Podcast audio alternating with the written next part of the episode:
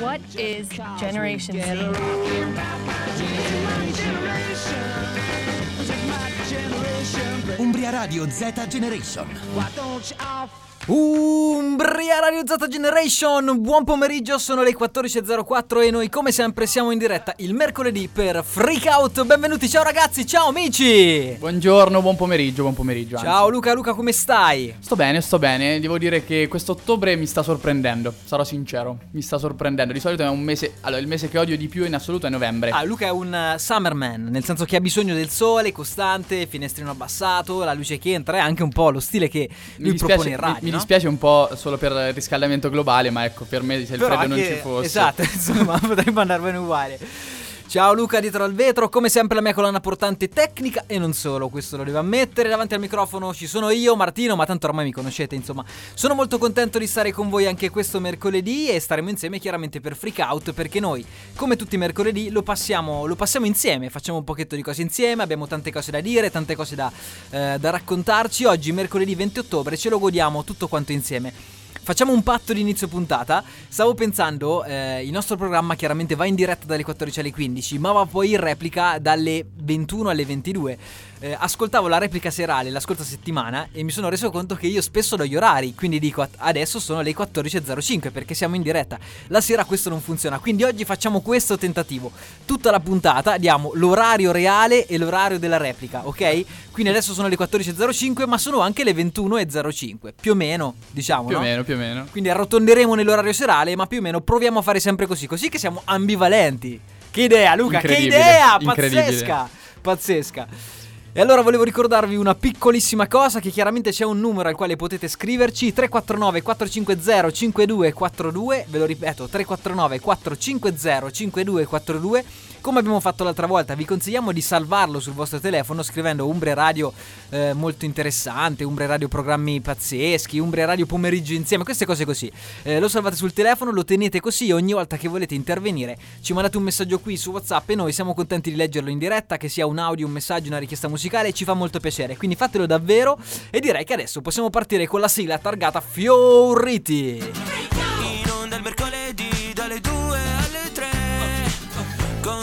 Martino Tosti che ha lo speaker più forte che c'è Confermo.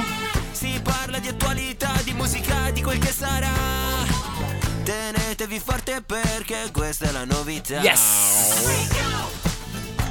Marti, Sashi Umbria Radio Ci siamo? Marti,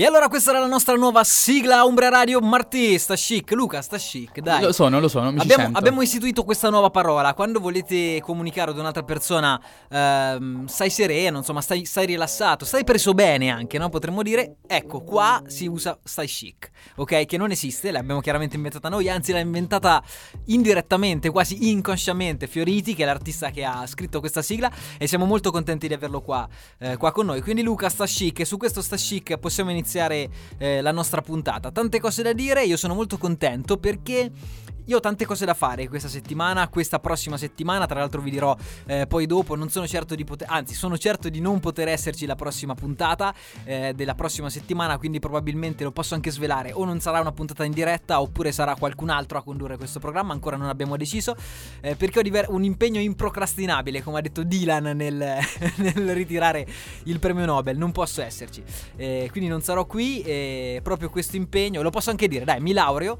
eh, quindi sto per terminare il mio percorso accademico e quindi ovviamente questa settimana è ricca e pregna di impegni, ma di tutti quegli impegni inutili.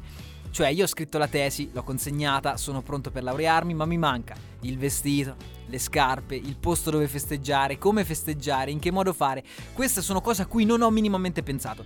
Sono chiaramente stronzate, però è quello che devo fare in questo momento e non lo sto facendo, o meglio, lo devo fare per forza e mi sta occupando molto spazio mentale.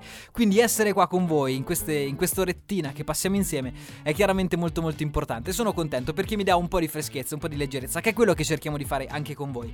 Non sappiamo quello che state facendo voi in questo momento, ma ovviamente fatecelo sapere al numero 349 450 5242. Ripetilo tu Luca. 349 450 5242. Perché ha una memoria, bre- memoria a breve termine tu sei sempre stato forte, quindi insomma ce l'hai, anche se non lo leggi te lo ricordi subito. Sì, mi ricordo questo, il numero vecchio, il mio numero Ah, que- è vero? e quello di casa. Non, non dire il numero vecchio perché la gente si confonde. Non lo dirò. Però te lo ricordi? Me lo ricordo. Bravissimo, sei pazzesco. Io no, assolutamente. Ma non mi ricordo neanche questo. Sono dovuto. non lo- guarda, non l'ho scritto in scaletta perché non, non- non me lo ricordavo. Quindi l'ho. Fortuna che c'è scritto qua in studio. 349 450 5242. Possiamo passare con il primo pezzo. In arrivo un singolo nuovo di Vasco Rossi. Si chiama Siamo qui. Il singolo è fuori dappertutto, in radio da qualche giorno, perché è chiaramente Vasco Rossi, al di là del pezzo. Per questo motivo siamo scol- contenti di ascoltarlo insieme e c'è anche da dire una cosa, che Vasco Rossi nonostante l'età è pronto per annunciare un nuovo album e un nuovo tour. pieni di guai.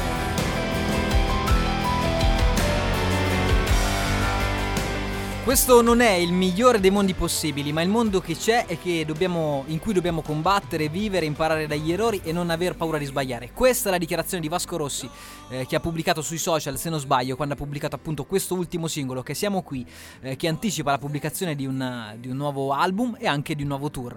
Umbria Radio in diretta come sempre insieme. Mi ha stupito un po' Vasco Rossi perché questa canzone, Vasco è immortale, no? Ha fatto tante canzoni anche se vogliamo spesso simili musicalmente, questa non è una novità eh, musicale di Vasco. Però uno che non molla mai, che effettivamente insomma continua a fare canzoni alla veneranda età di quanto avrà Vasco Rossi. Ho Credo- perso il conto. Beh, no, però credo una sessantina abbondante, insomma. Non, non so se arriva a 70, ma eh, forse ci arriva anche, eh, perché tutto sommato potrebbe starci.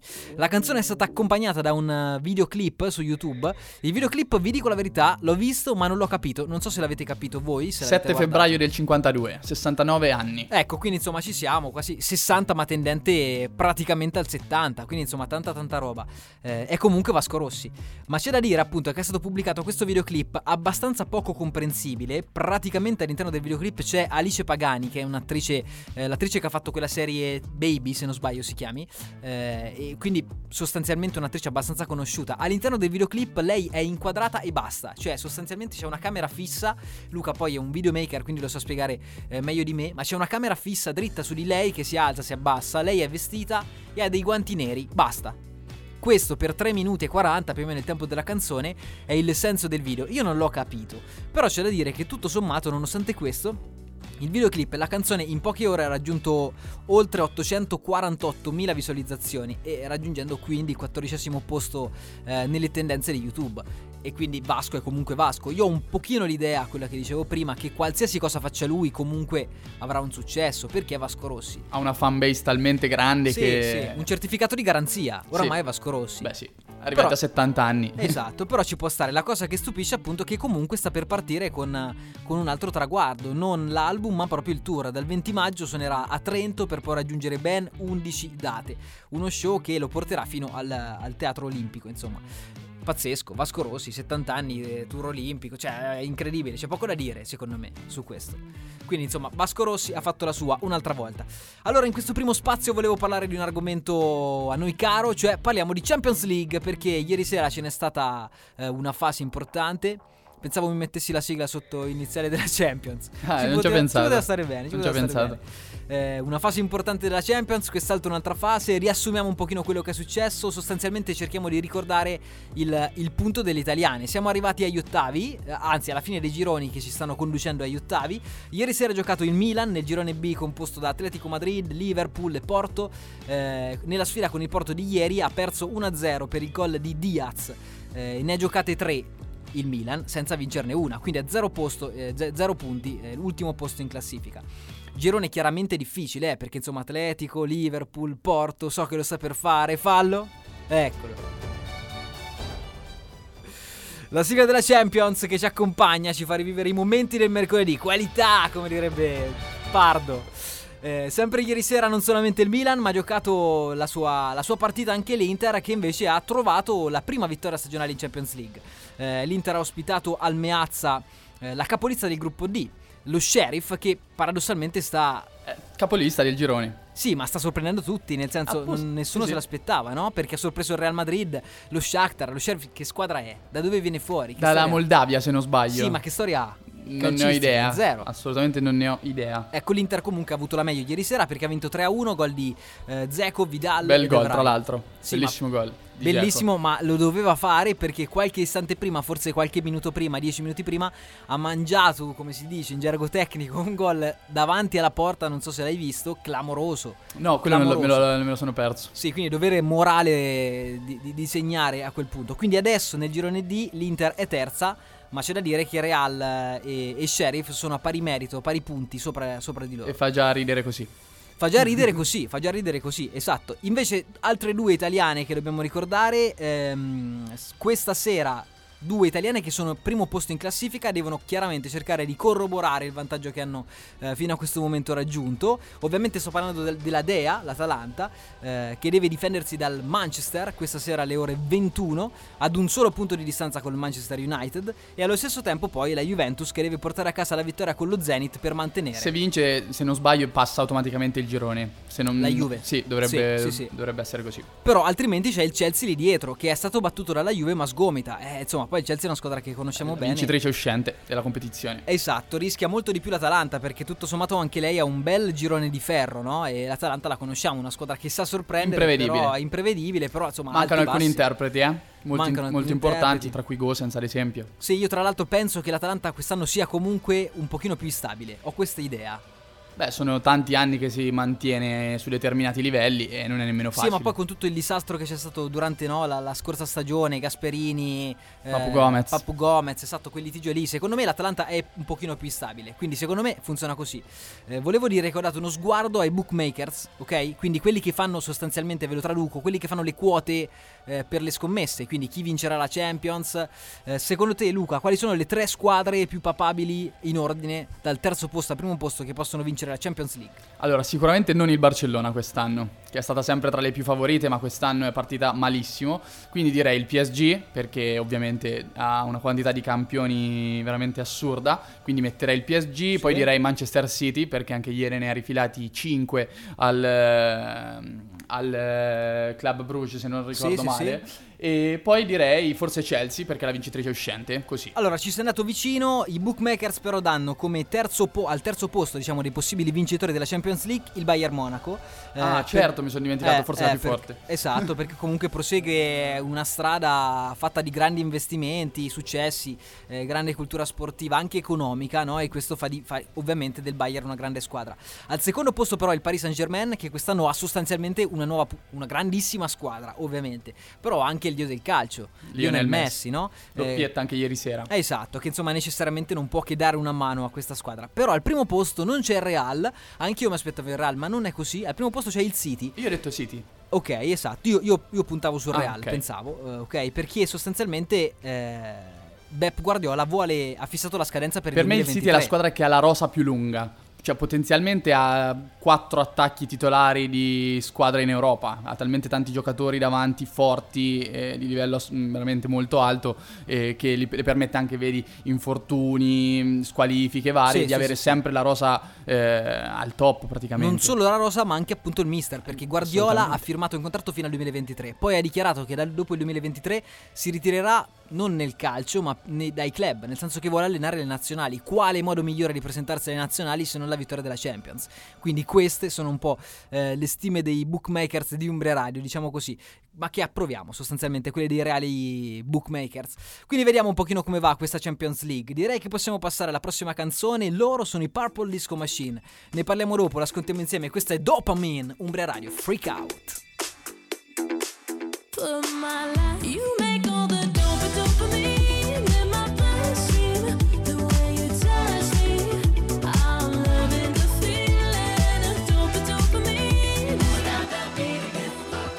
Purple Disco Machine, state ascoltando Umbria Radio, Freak Out. Sai quanti sono i Purple Disco Machine? Due. Uno. Uno. Qua, si sono andato vicino. Sai come si chiama?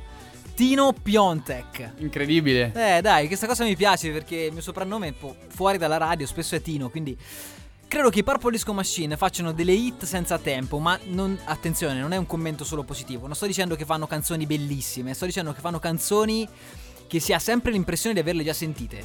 Cioè le hit dei Purple Disco Machine sembra sempre che sono qualcosa di già sentito. Questa è la mia idea. Non è un giudizio di merito, è secondo me un po', un po', un po' così, un dato di fatto. Direi che adesso possiamo passare con la prossima rubrica, quella che abbiamo iniziato a fare l'ultima volta, cioè si chiama Who Are You? Cosa facciamo? Parte la canzone degli Who e noi raccontiamo insieme quello che è successo in tutta questa settimana nel corso della storia.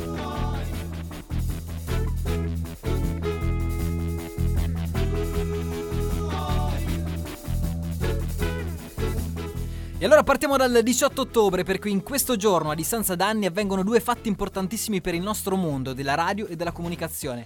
18 ottobre 1922, siamo nel Regno Unito, più precisamente a Londra, quando John Reid, un controverso ingegnere, decide di fondare una società insieme a sei compagnie di telecomunicazioni.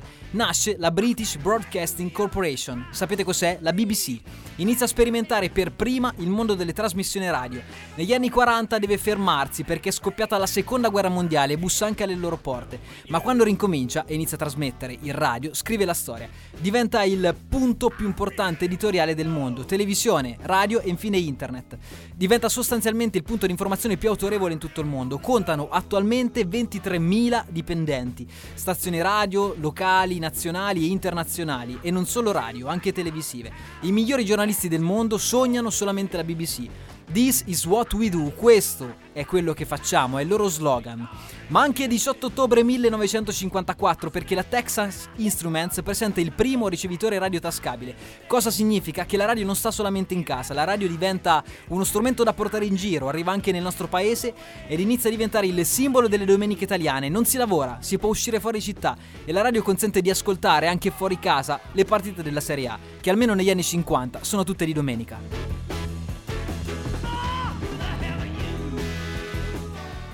19 ottobre, siamo spesso abituati a sentir parlare di Blue Monday, ma il 19 ottobre è passato alla storia come Black Monday, è il 1987, precisamente eh, lunedì 19 ottobre e di mattina presto ci si rende conto in molte capitali mondiali che è successo qualcosa di inimmaginabile per l'economia del mondo. Nessun investitore, operatore o semplice cittadino poteva aspettarsi qualcosa eh, di immaginabile. Sostanzialmente tutti i mercati mondiali improvvisamente subiscono una clamorosa perdita. Inizia Hong Kong, in un attimo si accorgono dell'accaduto anche le borse europee ed infine comprendono il fatto anche a Wall Street, negli USA. Quello che è successo è tecnicamente complicato. Il lunedì nero apre forse la più grande crisi economica mondiale dell'era contemporanea. C'è un film che è stato fatto che racconta in parte anche questo. L'attore Leonardo DiCaprio, lo conoscete, si chiama The Wolf of the Wall Street. Era il 19 ottobre 1987.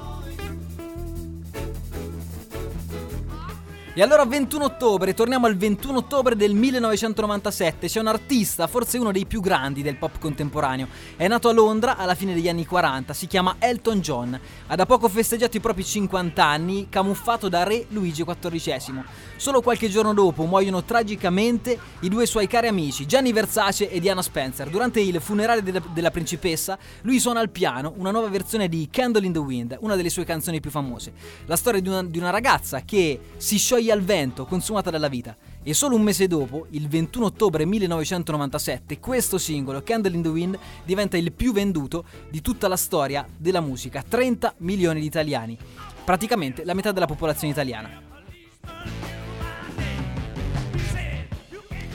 E allora l'ultima data che dobbiamo ricordare, 22 ottobre, una ricorrenza non molto lontana, ma che è già certamente storia. 22 ottobre 1978, fumata bianca sopra la Cappella Sistina. Perché? Perché inizia il pontificato di Karol Wojtyła, Papa Giovanni Paolo II, il primo papa non italiano dopo 455 anni e primo papa polacco.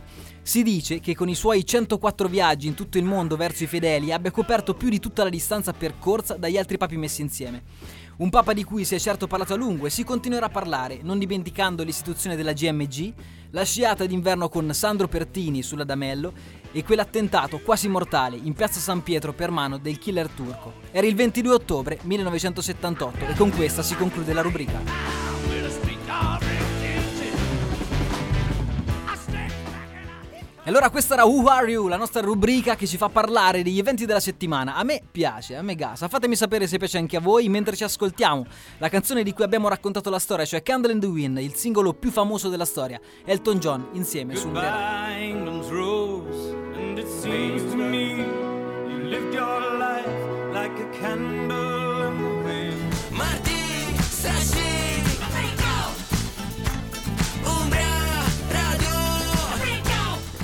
Freak Out, Umbria Radio, siamo in diretta e non sono solo dentro lo studio, sono le 14.32 o anche 21.32 se qualcuno sta ascoltando Sì, la, sì, replica la replica. questa sera. Eh, quindi ci siamo, non sono da solo perché è venuto a trovarci un nostro amico. Ciao Fede, benvenuto. Ciao, ciao, ciao, ciao, ciao. Volevo dire a Pierpaolo Burattini che è qua con noi, è semplicemente qui da uditore, che te l'ho rubato un Hai pochettino. fatto bene, una buona. Hai fatto un buon. Un buon acquisto? Un buon acquisto. Ma non è un acquisto, è hai- un prestito con diritto di riscatto. Hai sottratto bene, ma noi te lo lasciamo di burattini.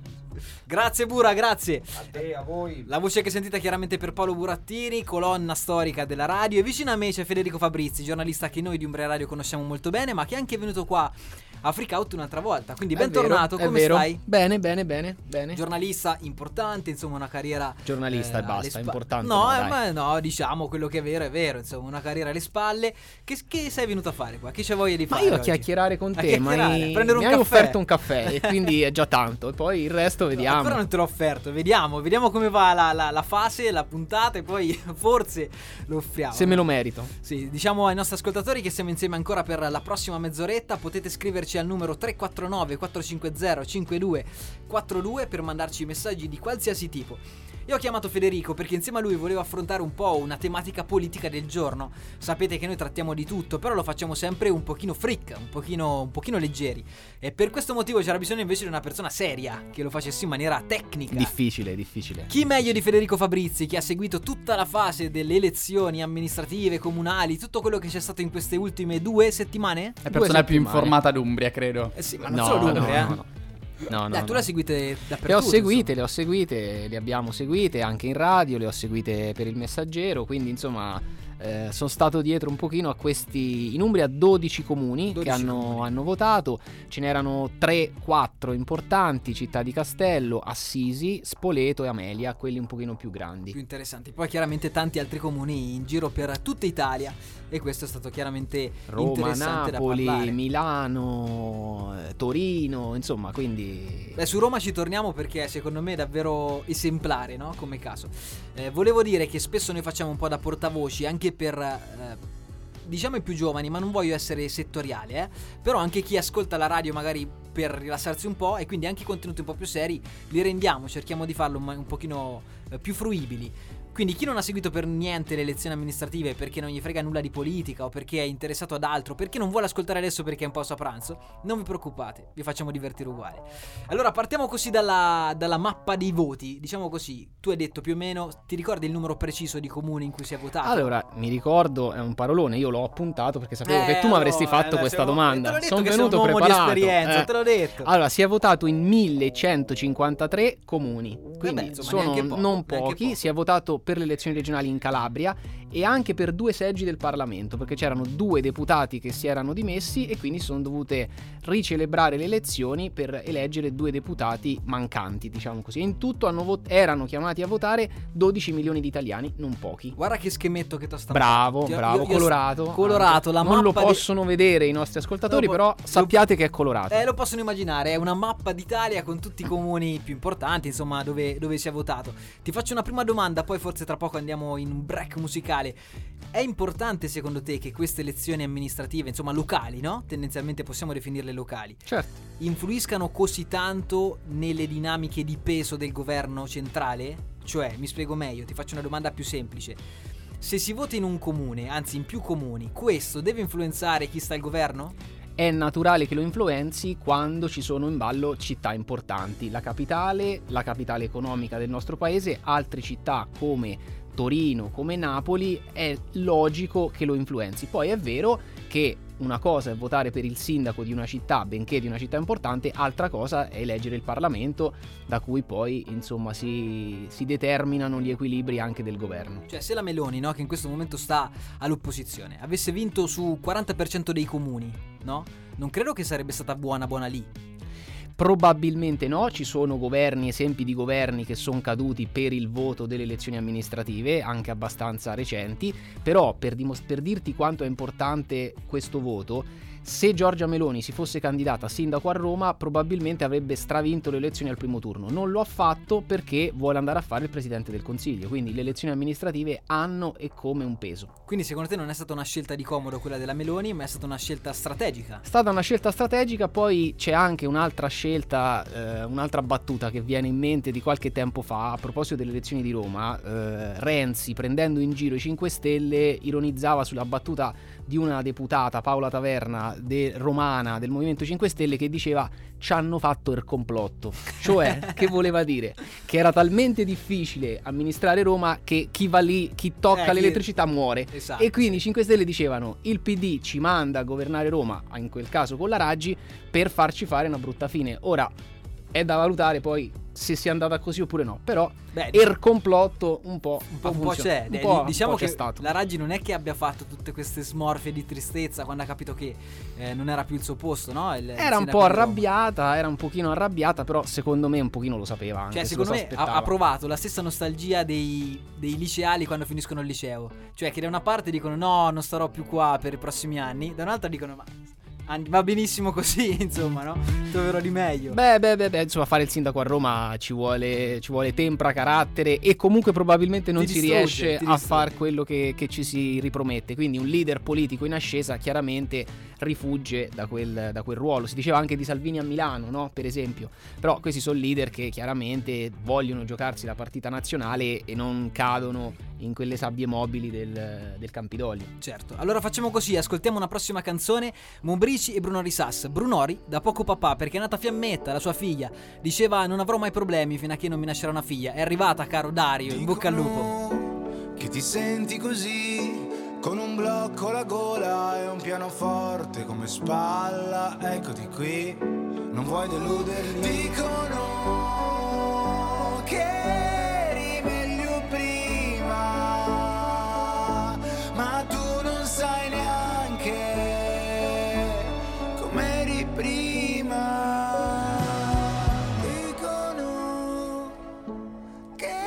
Dicono che eri meglio prima, questo è Povero Cuore, Mombrici con Bruno Risassa, l'abbiamo raccontata più volte, ma ci serviva anche per fare gli auguri di buona paternità a Dario Brunori. Io l'ho seguito, due parole su questa canzone, l'ho seguito da sempre, da primi album di Bruno Risassa, quindi Poveri Cristi, volume 1, insomma quegli album lì. Eh, credo che sia stato uno degli artisti più fedeli a se stesso, cioè che ha continuato a fare quello che gli piaceva fare indipendentemente dai gusti di mercato, secondo me. Tanto che è rimasto un po' sempre ai lati, no? Sì. Della scena musicale.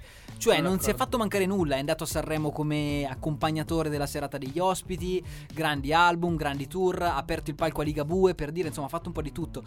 Non si è fatto mancare niente, però è rimasto sempre fedele a quello che gli piace fare. Un cantautorato bello, sano, puro. E questa canzone di Mombrici è tanto brunoriana, nel senso che parla con se stesso. eh, dicono che eri meglio prima, ma non mi ricordo com'ero prima, cosa che fa spesso Dario che dice spesso Brunori, insomma. Quindi mi piace, mi piace la simbiosi che c'è tra i due. Quindi direi che possiamo andare avanti e tornare a quello di cui stavamo parlando con il nostro amico Federico Fabrizi, cioè le elezioni. Abbiamo detto, abbiamo fatto una piccola brevissima introduzione, ma possiamo dire se c'è o non c'è un vero vincitore? Cioè, c'è un partito politico che ne esce rafforzato? Stavolta sì, in genere alle elezioni non perde nessuno. Vincono quasi tutti, ma non perde nessuno. Stavolta diciamo che il, il- il risultato è abbastanza netto perché il centrosinistra ha vinto le elezioni, il Partito Democratico ha vinto le elezioni, il centrodestra qua e là tutto sommato le ha perse, insomma. Ecco. Questo possiamo dirlo stavolta. Perché sentendo in realtà i commenti del PD non ha chiaramente, come dire, eh, rivendicato una vittoria del- di partito, no? Eh, e forse questa è anche un po' una scelta, ci può stare. Poi è anche nel carattere di Letta, se vogliamo. Sì, sì, è vero, è vero. Si, si dice in questi giorni, si parla di Letta come del fondatore di un nuovo Ulivo, quindi Sì. un federatore di, di altre forze e poi soprattutto deve fare i conti con un alleato, il Movimento 5 Stelle, che mano a mano si sta, come dire, assottigliando sempre di più, però Letta deve tenerselo lì vicino perché senza chiaramente non, non potrebbe poi aspirare a vincere le elezioni politiche. Ecco, questo- questa vicinanza PD Movimento 5 Stelle. fa molto bene al PD, secondo me fa tanto tanto male al Movimento 5 Stelle in termini di voti, nel senso che il Movimento 5 Stelle rischia di diventare un PD in miniatura e quindi tra l'originale e la copia l'elettore sceglie l'originale. Certo, quindi tu dici che non sarà possibile, cioè io la dichiarazione di Conte subito dopo le- il primo turno delle elezioni eh, ha sottolineato che dove si è potuto trovare l'accordo, l'accordo si è fatto, dove non si è trovato l'accordo, non si è fatto e questo sembra anche abbastanza sincero, no? Però viene da pensare, ci sono altri interessi in gioco, c'era la scelta di rimanere un po' con due piedi sulle staffe, Ma chiaramente il Movimento 5 Stelle deve preoccuparsi, secondo me, in questo momento di salvaguardare un pochino della propria identità. E la propria identità è quella di essere un partito contro, fortemente contro. Anche contro il PD è stato per lunghissimo tempo. Ora giustificare questo nuovo profilo più istituzionale, più pacato, più è non è semplice e soprattutto la costruzione delle alleanze poi caso per caso è vero che possono modificarsi, però anche noi nella piccola nostra piccola Umbria, per esempio, abbiamo avuto a Città di Castello un ballottaggio tra un candidato del PD e un candidato che era sostenuto da una parte del centro-sinistra con il Certo. Movimento 5 Stelle. E queste, sai, sono situazioni che creano un po' di, di tensione poi. Ecco, parliamo un po' dell'Umbria, dai, tu l'hai seguita bene, ci sai dire sicuramente Dell'Umbria possiamo dire che quanti era- comuni hai detto erano prima? 12, 12 comuni. erano 12 Tutti non, eccessi- non i più grandi, però non i neanche più grandi piccoli. perché erano fuori sia Perugia che Terni che Foligno. C'era Spoleto, c'era Città di Castello che erano due comuni sopra i 30.000 abitanti, quindi abbastanza significativi. C'era Assisi e anche in Umbria possiamo dire che il verdetto è piuttosto netto perché in tutti i comuni grandi, nei tre comuni più grandi ha vinto il centro-sinistra e il cen- non il centrodestra che veniva due anni fa da una vittoria alle elezioni regionali parecchio robusta perché considera che aveva vinto con un 20 punti percentuali di vantaggio, quindi tanta tanta roba. E invece in questo caso c'è stato, quelli del centrodestra l'hanno definito un incidente di percorso.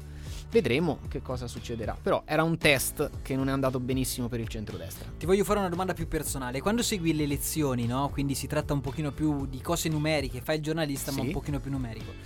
Ti piace o preferisci, ti, ah, ti appassionano le storie? Cioè qui bisogna stare attenti ai numeri, fare un po' il mago perché bisogna fare un po' di profezie, un po' Allora, di bisogna, anche qui bisogna giocare un po'. Eh, la cosa che mi diverte di più eh, nel seguire le elezioni amministrative è andare a, con- a guardare, ad esempio, chi ha preso tanti voti oppure da chi era sostenuto quel determinato eh, sindaco e capire se, per esempio, chi lo sosteneva, chi era dietro di lui, può aver fatto bene o male. Quindi incastrare le storie delle persone, le storie, diciamo, le carriere politiche delle persone con i numeri. Faccio un esempio, a Città di Castello il sindaco uscente si chiama Luciano Bacchetta, è un sindaco del Partito Socialista, ce ne sono pochissimi in Italia, penso ne siano rimasti due o tre, ha preso a Città di Castello quasi 500 preferenze, è stato il più votato di Città di Castello. È una storia che incastra una persona con dei numeri ed è interessante da raccontare. Certo.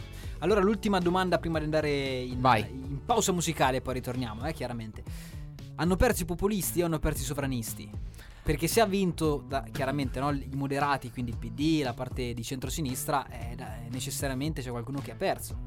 hanno perso, io credo in questo senso abbiano perso abbastanza quelle forze che eh, erano eccessivamente contro un certo buonsenso, un certo buonsenso di, di regole, nel senso che eh, tutte questo essere fuori dal Green Pass, no Green Pass, no vaccino, no, quel, quel eh, come dire, quell'humus lì secondo me è rimasto sconfitto, però probabilmente molto di quello sta nel grosso astensionismo che si è registrato in queste elezioni amministrative. Ecco, questo lo possiamo approfondire subito dopo la prossima canzone. Eh, I Luminars, una band famosa di qualche anni fa, eh, anni 10 del 2000, ma sono tornati. Questa è Breathside, l'ascoltiamo insieme. See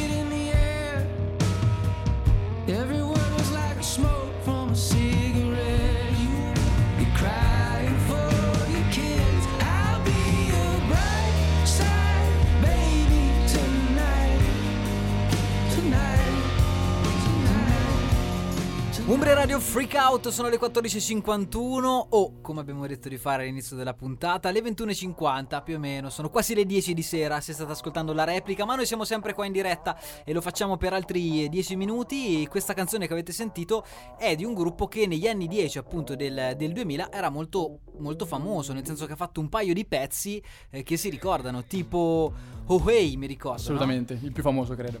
C'è qualcuno qui dentro questa stanza, come Federico Fabrizi, che ha qualche qualche anno in più di noi, ma non tantissimi. Non no? vi azzardate, non vi azzardate No, no, questo. insomma, quindi diciamo che dieci anni fa, eh, dieci anni fa, tu quanti anni avevi? Dieci anni fa ne avevo 30. Ne avevi 30, quindi te li ricordi, insomma, ti ricordi me, li ricor- quelli, no? me li ricordaccio un po', sì, un pochino me li ricordo. Queste sonorità un po' me le ricordo. Piacciono anche, eh? bravi. Piacciono anche, dai, sono un American folk band, così si definiscono secondo me, eh, gruppo che si avvicina Colorado, già- già un gruppo che nasce da Colorado, da quelle zone lì, è necessariamente c'è un po' l'America nel sangue, queste sonorità un po' folk che ricordano un pochino i Radical Face, eh, Bon Iver, Luca ne ha detto un altro paio eh, chiaramente dalla regia prima fuori Mumford onda. and Sons. Mumford and Son, esatto, sì sì. Queste sonorità, sonorità un po' folk che ci piacciono molto e poi loro c'è da dire che non hanno fatto molti pezzi, ma quelli che hanno fatto sono decisamente carini. Stavamo parlando del Questa è Oh Hey.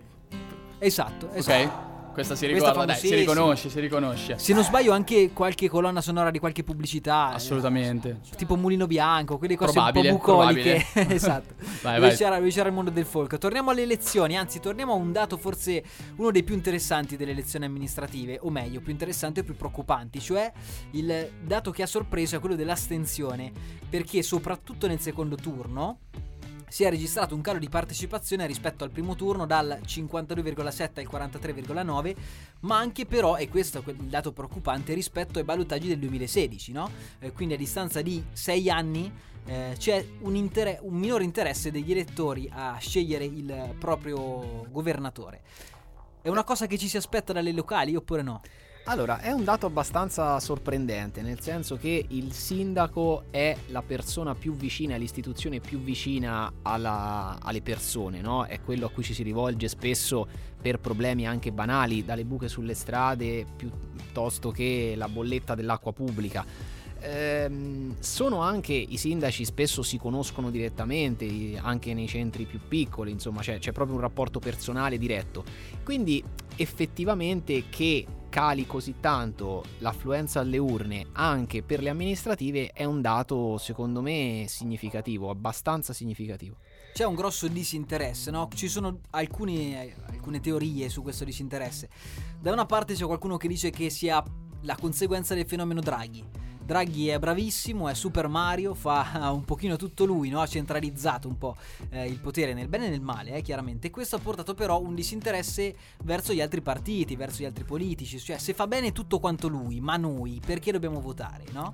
Questa è, un- è una, una- una lettura, una lettura possibile. Secondo me, complessivamente, in parte è questo anche, c'è l'idea che il gesto, l'azione di andare a votare non sia percepita come qualcosa che influisce poi sulle proprie condizioni di vita, sulle proprie aspirazioni, sul miglioramento della propria situazione. Per cui molte persone dicono semplicemente ma chi me lo fa fare? Ma perché dovrei farlo?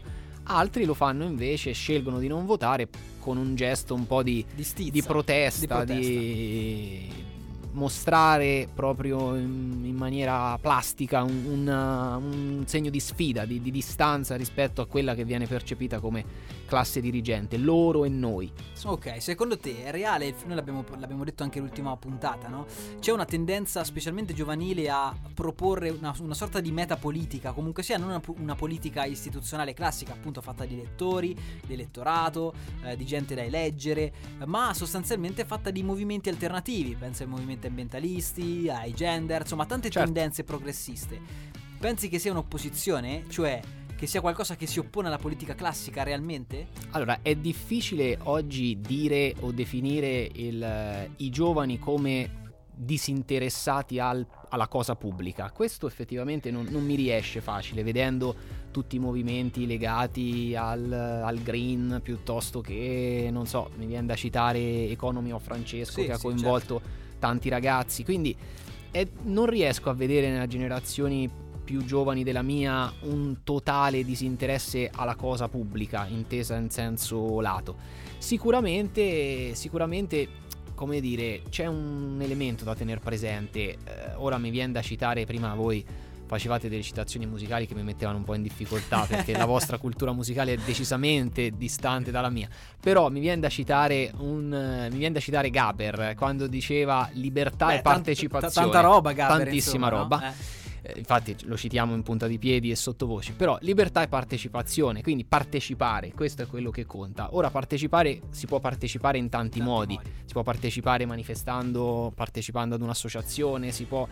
Certo che però partecipare implica secondo me anche un sacrificio, cioè quello sforzarsi di essere informati, quello sforzarsi di esserci in Certo, qualche certo. modo. E quindi su questo mi sento di, come dire, fare un pochino una tiratina eh, alle generazioni più giovani, cioè pensare che eh, quelle libertà o quel- quell'esserci sia qualcosa che si, si possa ottenere senza fatica. Quel pochino di fatica bisogna mettercelo necessariamente, per forza. Quindi diciamo sì va bene fare altro, però bisogna un pochino fare Anche, anche, nel fare che- altro, anche nel fare altro è importante che ci sia un, un- un fare, anche il non votare, se è frutto di un'azione, Una scelta di una scelta consapevole, certo, consapevole, chiaro. ragionata, è una cosa, se è non me ne frega niente, detto brutalmente, beh insomma allora lì ci sarebbe da, da- da- da discutere. Poi c'è anche un problema secondo me di regole del gioco, nel senso che le regole del gioco forse vengono percepite da tanti, non solo dai giovani, come qualcosa che rende la partita meno chiara. Noi abbiamo bisogno di appassionarci alle cose, di vedere chi vince e chi perde. Ok, Fede, io ti ringrazio perché abbiamo fatto secondo me una lettura interessante delle eh, lezioni amministrative, almeno a me è interessato. Direi che ci siamo, quanto ci restano? 20 secondi, quindi siamo in chiusura. Vi ricordo che la puntata la potete riascoltare eh, chiaramente nel podcast, per cui gli orari saltano, lì dobbiamo inventarci qualcos'altro. Eh, noi ci riaggiorniamo la prossima settimana in maniera alternativa, tra due settimane per bene, così in diretta. Luca, dacci te il via quando dobbiamo Vai. chiudere. Ciao. Chiudiamo? Sigla. Ciao ragazzi! Conduce Martino Tosti che è lo speaker più forte che c'è. Si parla di attualità, di musica, di quel che sarà. Tenetevi forte perché questa è la novità. Marti, Sashi